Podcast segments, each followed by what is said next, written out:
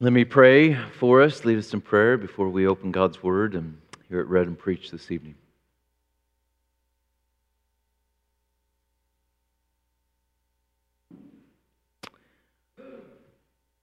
Father, we do pray this evening that you would speak from the heavens,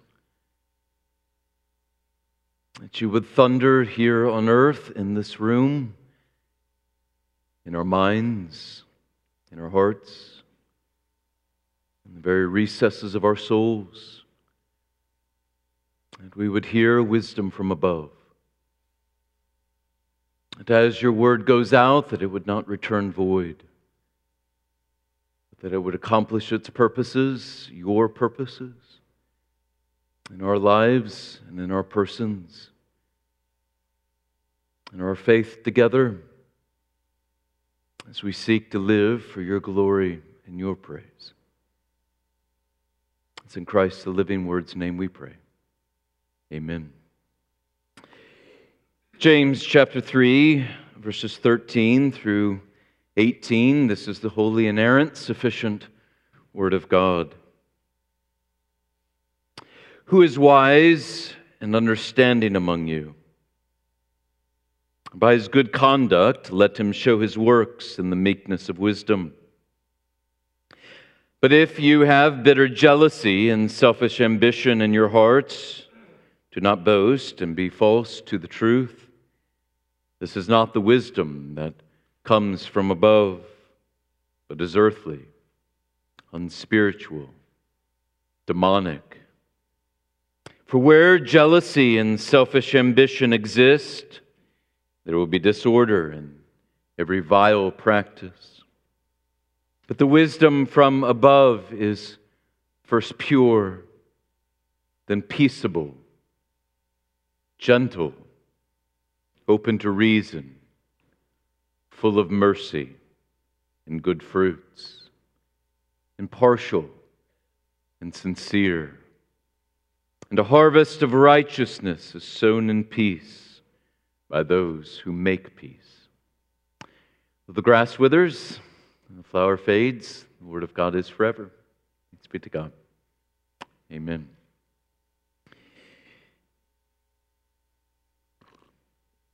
I think I've asked through the centuries, maybe at least since the early 17th century, late 17th century, if you had asked and ask today most Reformed Presbyterian scholars, pastors, readers of theology, who has been the greatest mind in the Reformed Church and the Presbyterian world through the centuries?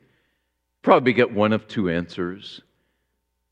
I think most would say that John Owen is the greatest mind that Reformed Presbyterian world has seen. Great systematizer of theology, a man whose intellect didn't seem to stop. Few have rivaled him. Probably Calvin would be the other that people would have come to mind. There was a time that John Owen was before Charles II, the King of England, and Charles II said to John Owen, talking about John Bunyan, he said, Why is it that anybody would go and listen to that unlearned tinker? John Bunyan was not an educated man, and his father had been a tinker, a person that just fixed things on carts, and uh, as he traveled to different places.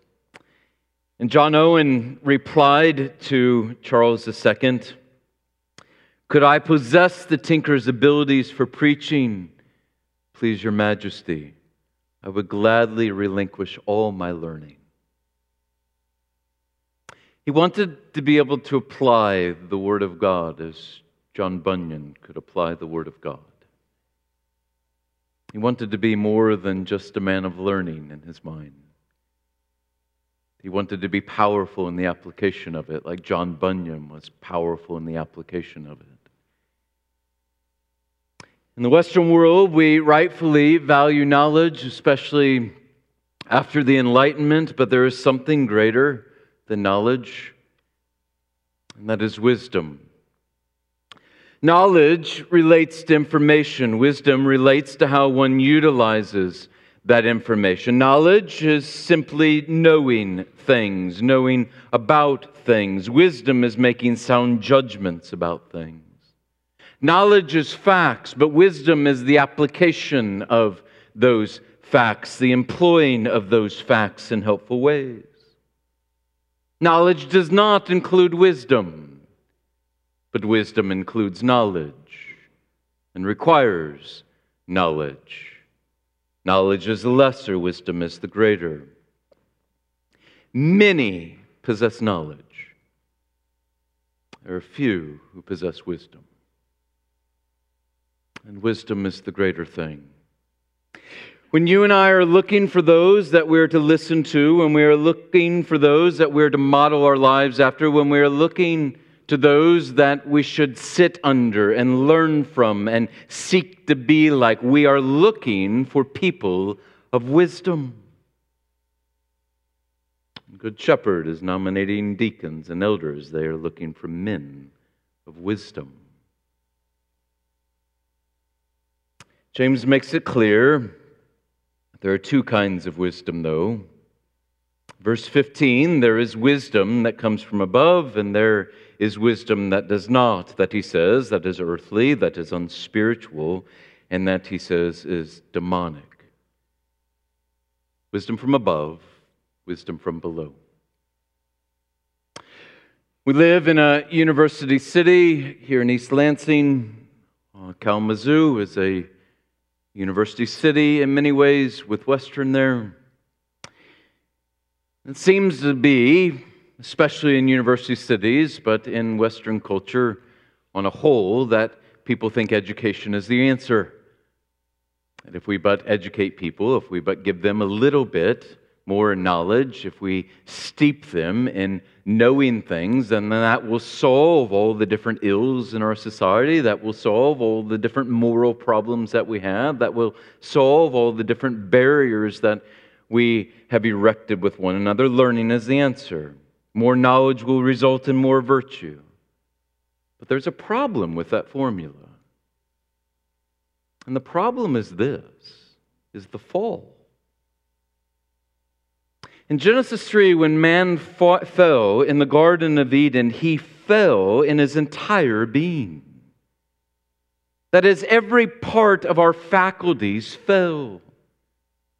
Our affections fell, our hearts fell.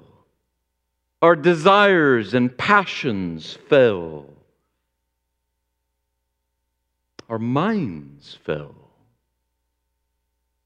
In fact, Reformed theologians will have a term for this, call it the noetic effects of the fall.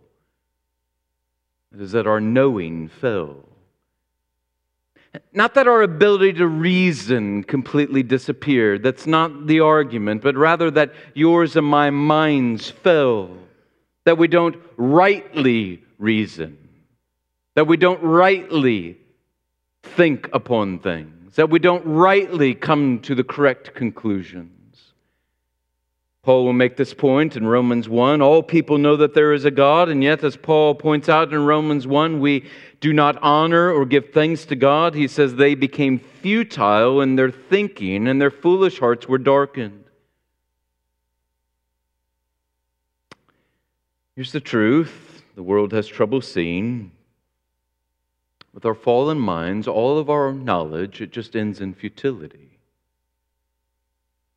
And often, because we have fallen minds and darkened hearts, more knowledge only serves to increase more sin. Every parent of children has a living example of that. Every one of us, as we examine our own hearts, know that that is true. Simple knowledge is not the answer the world needs. The world needs wisdom from above. I want to first, though, look at wisdom from the world because Paul details that, or James details that here, and he begins that in verse 14. He says, It is filled with jealousy, that it is concerned with itself. It is self consumed. There is selfish ambition, a desire to get ahead of others, having one's place secured. That is worldly wisdom. He says it boasts. He says it loves to tell others what you are or what you have done or what you have accomplished. That's worldly wisdom. It gives you just a leg up on others. He goes on to say in verse 15 that it is earthly. It is this type of wisdom sees nothing beyond this realm. It is motivated, it is moved, it is conformed and shaped by the things of the world as if this is all that there actually is. It looks at life on this earth as very long and like there is nothing beyond it. In fact, James says it is unspiritual. It is, there is no thought of God, there's no thought of His desires, there's no thought of His call, there's no thought of His glory. And that leads James to finally say that earthly wisdom is demonic. Not that demons are the sowers of all of these false things, not as if every worldly wise thought you and I have that goes through our mind is put there by some demon that is active in our life or that is active around us. But rather, that because we live in a fallen world, the prince of the power of the air, as Paul says in Ephesians, rules in this place. He is exercising his influence. Christ rules over him and yet he exercises influence.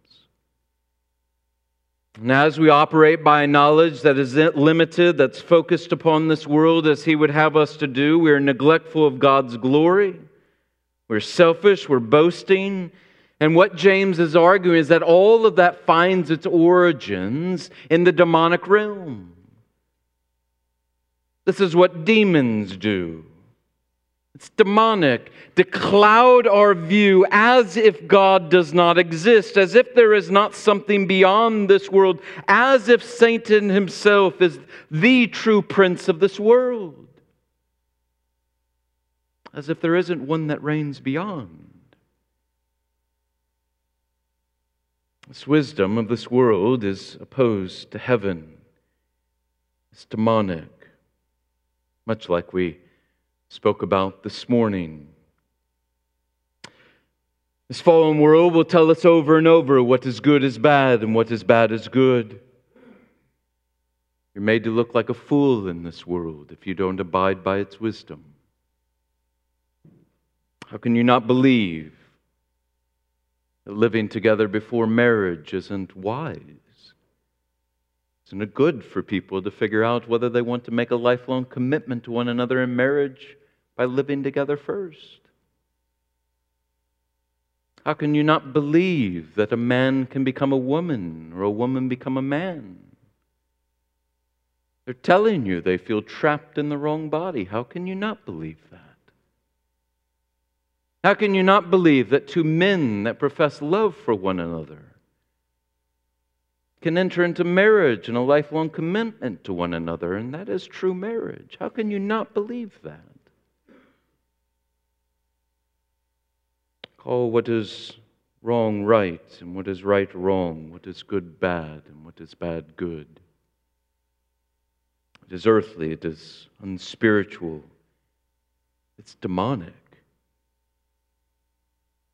And it leads to disorder, James says, in every vile practice, verse 16. That's what happens in Romans 1. That's what's happening in many ways in our culture today. Worldly wisdom has fruit, and it is rotten to the core. Rotten. In contrast, James says there's heavenly wisdom, there is a greater wisdom. There's a wisdom that comes down from above that enters into the vileness of this place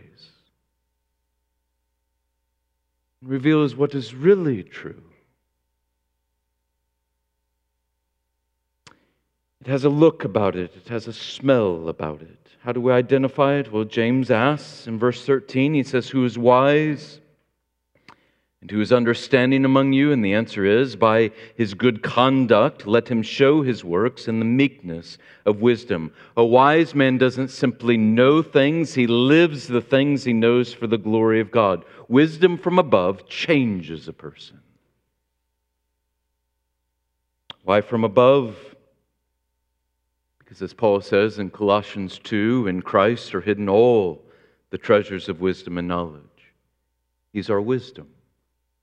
It's not just that Christ is the fount of wisdom, and it's not just that wisdom flows from Christ, but rather that Christ is our wisdom. That in him is contained all that is wise, all that is true, all that we need. He is the yes and amen of God so that when you and I are looking for true heavenly wisdom, when we are trying to identify what is truly wise, what do we do? We look to Christ. You look to his person. You look to what he has said. You look to how he lived. You look to him. That is heavenly wisdom. You seek to bring him to bear in your life. You don't simply come to know him, you simply come to know him more. That is the pursuit of the wise man, because he is wisdom. This is wisdom from above.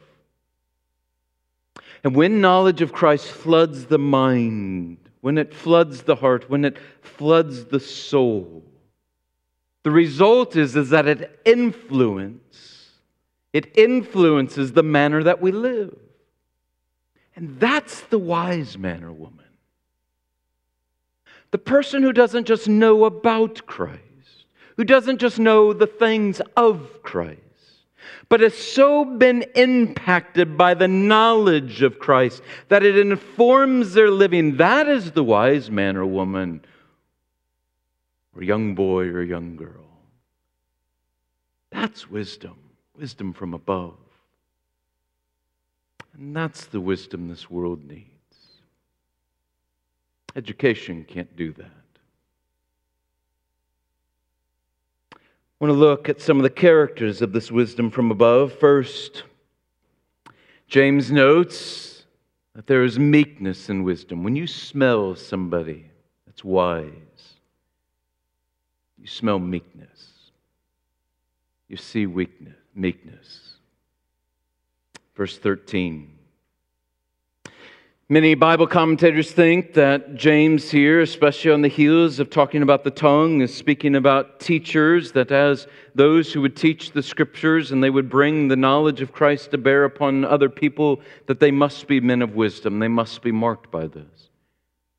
And I think that is right, but it is applicable to all the rest of us. And with that in mind, he says that we are to be marked by meekness. Meekness isn't a word that we routinely use today. It's not a word that uh, is easy to define. It's more easily observed than it is to define, but it has the idea of gentleness in it. Gentle in Greek has the same foundational word in it as the word meekness does, it comes from the same root word. We're told in Numbers 12 that Moses was the meekest man in all the earth. And that comment follows the account of Numbers 11. You'll remember Numbers 11, where there are a couple of men that are prophesying in the camp, and Joshua wants to stop these two men from prophesying in the camp. And Moses will tell Joshua, he will say, Do not be jealous for me, Joshua. Moses wants them to continue. And then immediately on the heels of that, we get to chapter 12 of Numbers, and there Miriam and Aaron, the siblings of Moses, begin to complain against him. And they complain against him because he had married the Cushite woman. And they ask the people this question They say, Has the Lord indeed spoken only through Moses? Has he not spoken through us also? And then we are immediately told that Moses, now the man Moses was very meek, more than all the people who were on the face of the earth. What is that? Why, on the heels of that, is he called the meekest of men on the face of the earth? It's not because he didn't have a backbone. It's not because he lacked courage. Meekness is not being a doormat for other people to walk upon. It's rather what we see in Moses. He had a godly, humble gentleness about him that was informed by true knowledge of himself before God, and it manifested itself in his actions towards others and his understanding of his life circumstances. He believed he deserved nothing, just a gentle humility. The truly meek person no longer has an entitled heart. They understand that nothing is deserved. That's wisdom. That's heavenly wisdom. What a contrast that is with worldly wisdom, that, as James says, is jealous and selfish and ambitious. Remember that Jesus, the very, with the third beatitude in the Sermon on the Mount, will say that it is the meek who will inherit the earth, not the proud, not the conquering, not those who have self assured personalities, not the man who walks into the room and demands and commands respect, not the person that we will say, no one looks past him or her. No, someone does. God does. He looks to the meek, and it's the meek who inherit the earth. Who are humbly gentle. I've often thought that meekness may be the most attractive quality in a Christian. You know when you've encountered it. You know when you've smelled it and seen it. This is wisdom from above. Second, he says, this wisdom is pure, verse 17. If wisdom comes from above, from the holy, righteous one who sits enthroned above, then those who dwell and walk in this wisdom will be holy as he is holy. We want to become more like the one that we love, and the one that we love is pure. He's holy, he's righteous. And so the wise man or woman desires to be pure as he is pure. It's not enough just to be in Him, we want to be more like Him. Third, this wisdom from above is peaceable. There's a peace that marks the person of heavenly wisdom. He or she is ruled by the peace of Christ that governs their thoughts, that governs their actions, that governs their interactions with others. They are extenders of peace. They're not sowers of conflict. They're not the person that you know is always criticizing others behind the scenes. They're not the one that is always stirring the pot. They sow peaceableness. That's wisdom from above. Fourth, wisdom from above is gentle. Was Christ not gentle? A bruised reed he will not break, a flickering flame he will not extinguish. Jesus said of himself, For I am lowly and gentle in heart. Gentle. Did that mean that he never spoke a strong word when it was needed? No. Did that mean that he didn't have convictions? Oh, my, no, he has convictions. Did that mean that he was not strong? Oh, no, the strongest man that ever lived. And it takes strength to be gentle. Heavenly wisdom is gentle. I am the Lord your God, who is slow to anger and abounding in steadfast love. Gentle. Fifth, Wisdom from above is open to reason. open to reason. So many in our day think it is Christian to be unreasonable, to be so fixed in one's convictions that we're unwilling to listen to others, and that that somehow demonstrates strength and fixity in Christ. It demonstrates that we don't have an earthly mind by not caring about what others think of us. But this isn't wisdom, not for the Christian. Wisdom from above involves a willingness to listen to others. Knowing that I still live in a fallen flesh with a fallen mind, that the heart is deceitful above all else and desperately sick, and I cannot trust my heart completely. I haven't arrived at every right decision. And so there's a reasonableness, a willingness to hear the arguments, and not just write somebody off or cancel them because they don't think as I do. I've often told you this is one of the reasons I'm a Presbyterian. I'm a Presbyterian because I believe it's biblical.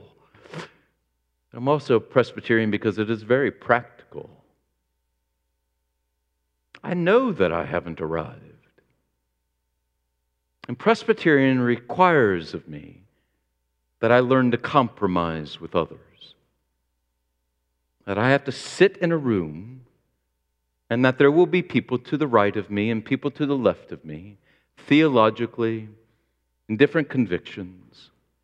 Whether that is in our session or whether that is in our presbytery or whether that is in our general assembly in our denomination, and they will pull me and push me in different ways that I need to be pulled and pushed because I haven't arrived.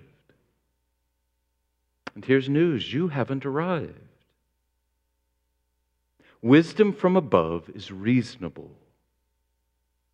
it's willing to hear the arguments, willing to think through them, to pray upon them. Sixth, heavenly wisdom is full of mercy and good fruits.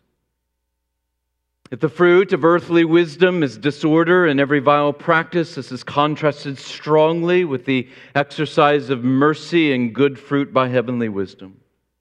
You see, heavenly wisdom aims at helping others, at being an extender of mercy. When you are marked by wisdom, by heavenly wisdom, you do not live for yourself. You don't. You live for Him and you live for others. You pour out your life as a drink offering for the sake of others, as the Apostle Paul said of himself. You uphold the two great commandments. You seek to love the Lord your God with all of your heart, soul, mind, and strength, and you seek to love your neighbor as yourself. Now, that's the kind of wisdom the world needs. That's the kind of wisdom that changes things heavenly wisdom. Notice it's not just tinged with mercy. But James says it's full of mercy. That is, heavenly wisdom doesn't just desire to produce good fruit, it actually produces good fruit. It does it. I was having a conversation with one of our deacons this week, and was saying there are times, you know, in our life together as a church that we, we just don't ask people, what, what can we do for you? How can we help you? We don't ask. We just weigh it in wisdom and we jump in and we do it. We don't desire to produce good fruit we produce it. That's wisdom. It's living in it, it's doing it.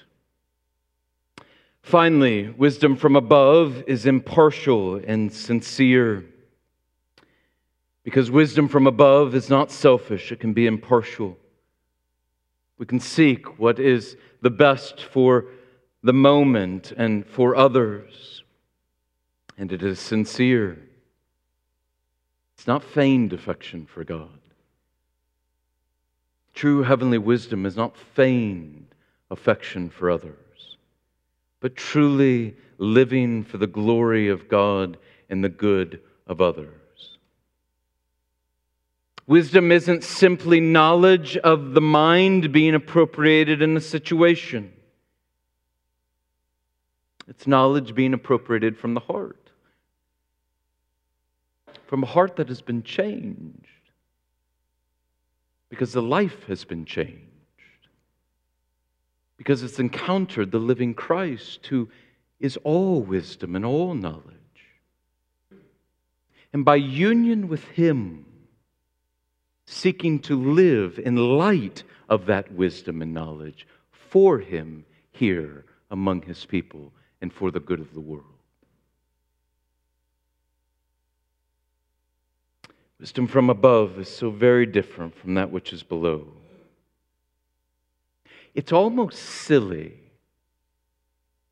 and it is silly to use the same word for it.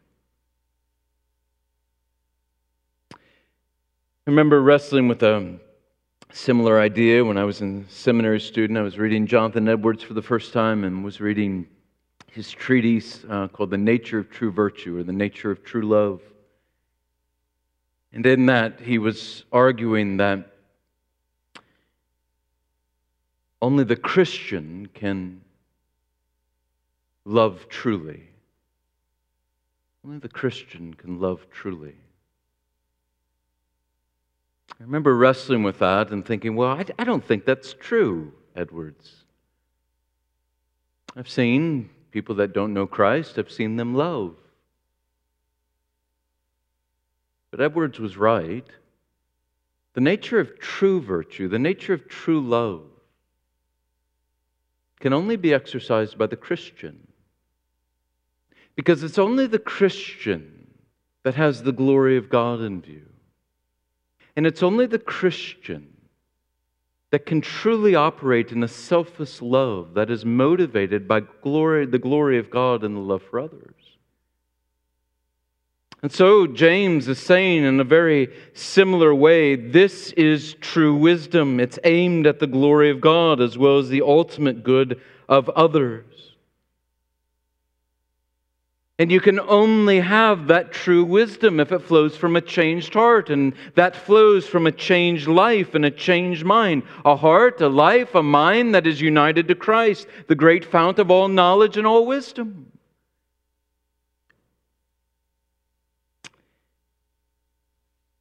As you live this way, you're going to be considered a fool. And increasingly so, you're going to be considered a fool. One of the great ironic things about this world is that you and I, as Christians, if you are a Christian in this room, you know that this is true wisdom. You know that this is everlasting wisdom. You know what is true. And yet, as you speak it in the world, you are considered the greatest fool in the world. And the world would have you to be ashamed of it, would have you to cower in talking about it and identifying with it. And yet, you know it's true. To Christian, you need to be willing to be counted a fool for the sake of Christ. This world needs you to operate in heavenly wisdom.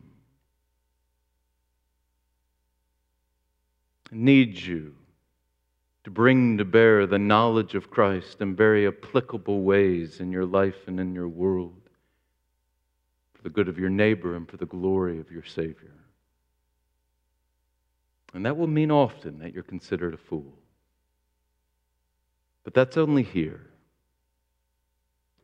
not there, and not everlastingly. Be people of heavenly wisdom. Seek it together. Let me pray for us.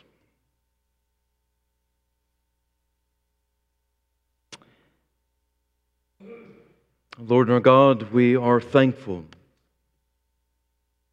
that you have not left us to ourselves, but that you have spoken into the vileness of this world, that you have turned the wisdom of this world on its head, and that you have given us wisdom from above. May we be people who dwell in that wisdom, who live in that wisdom, who are conformed to that wisdom, becoming more like the one that we love. For your glory, for the good of those around us, and for the good of the world that we inhabit. In Christ's holy name, amen.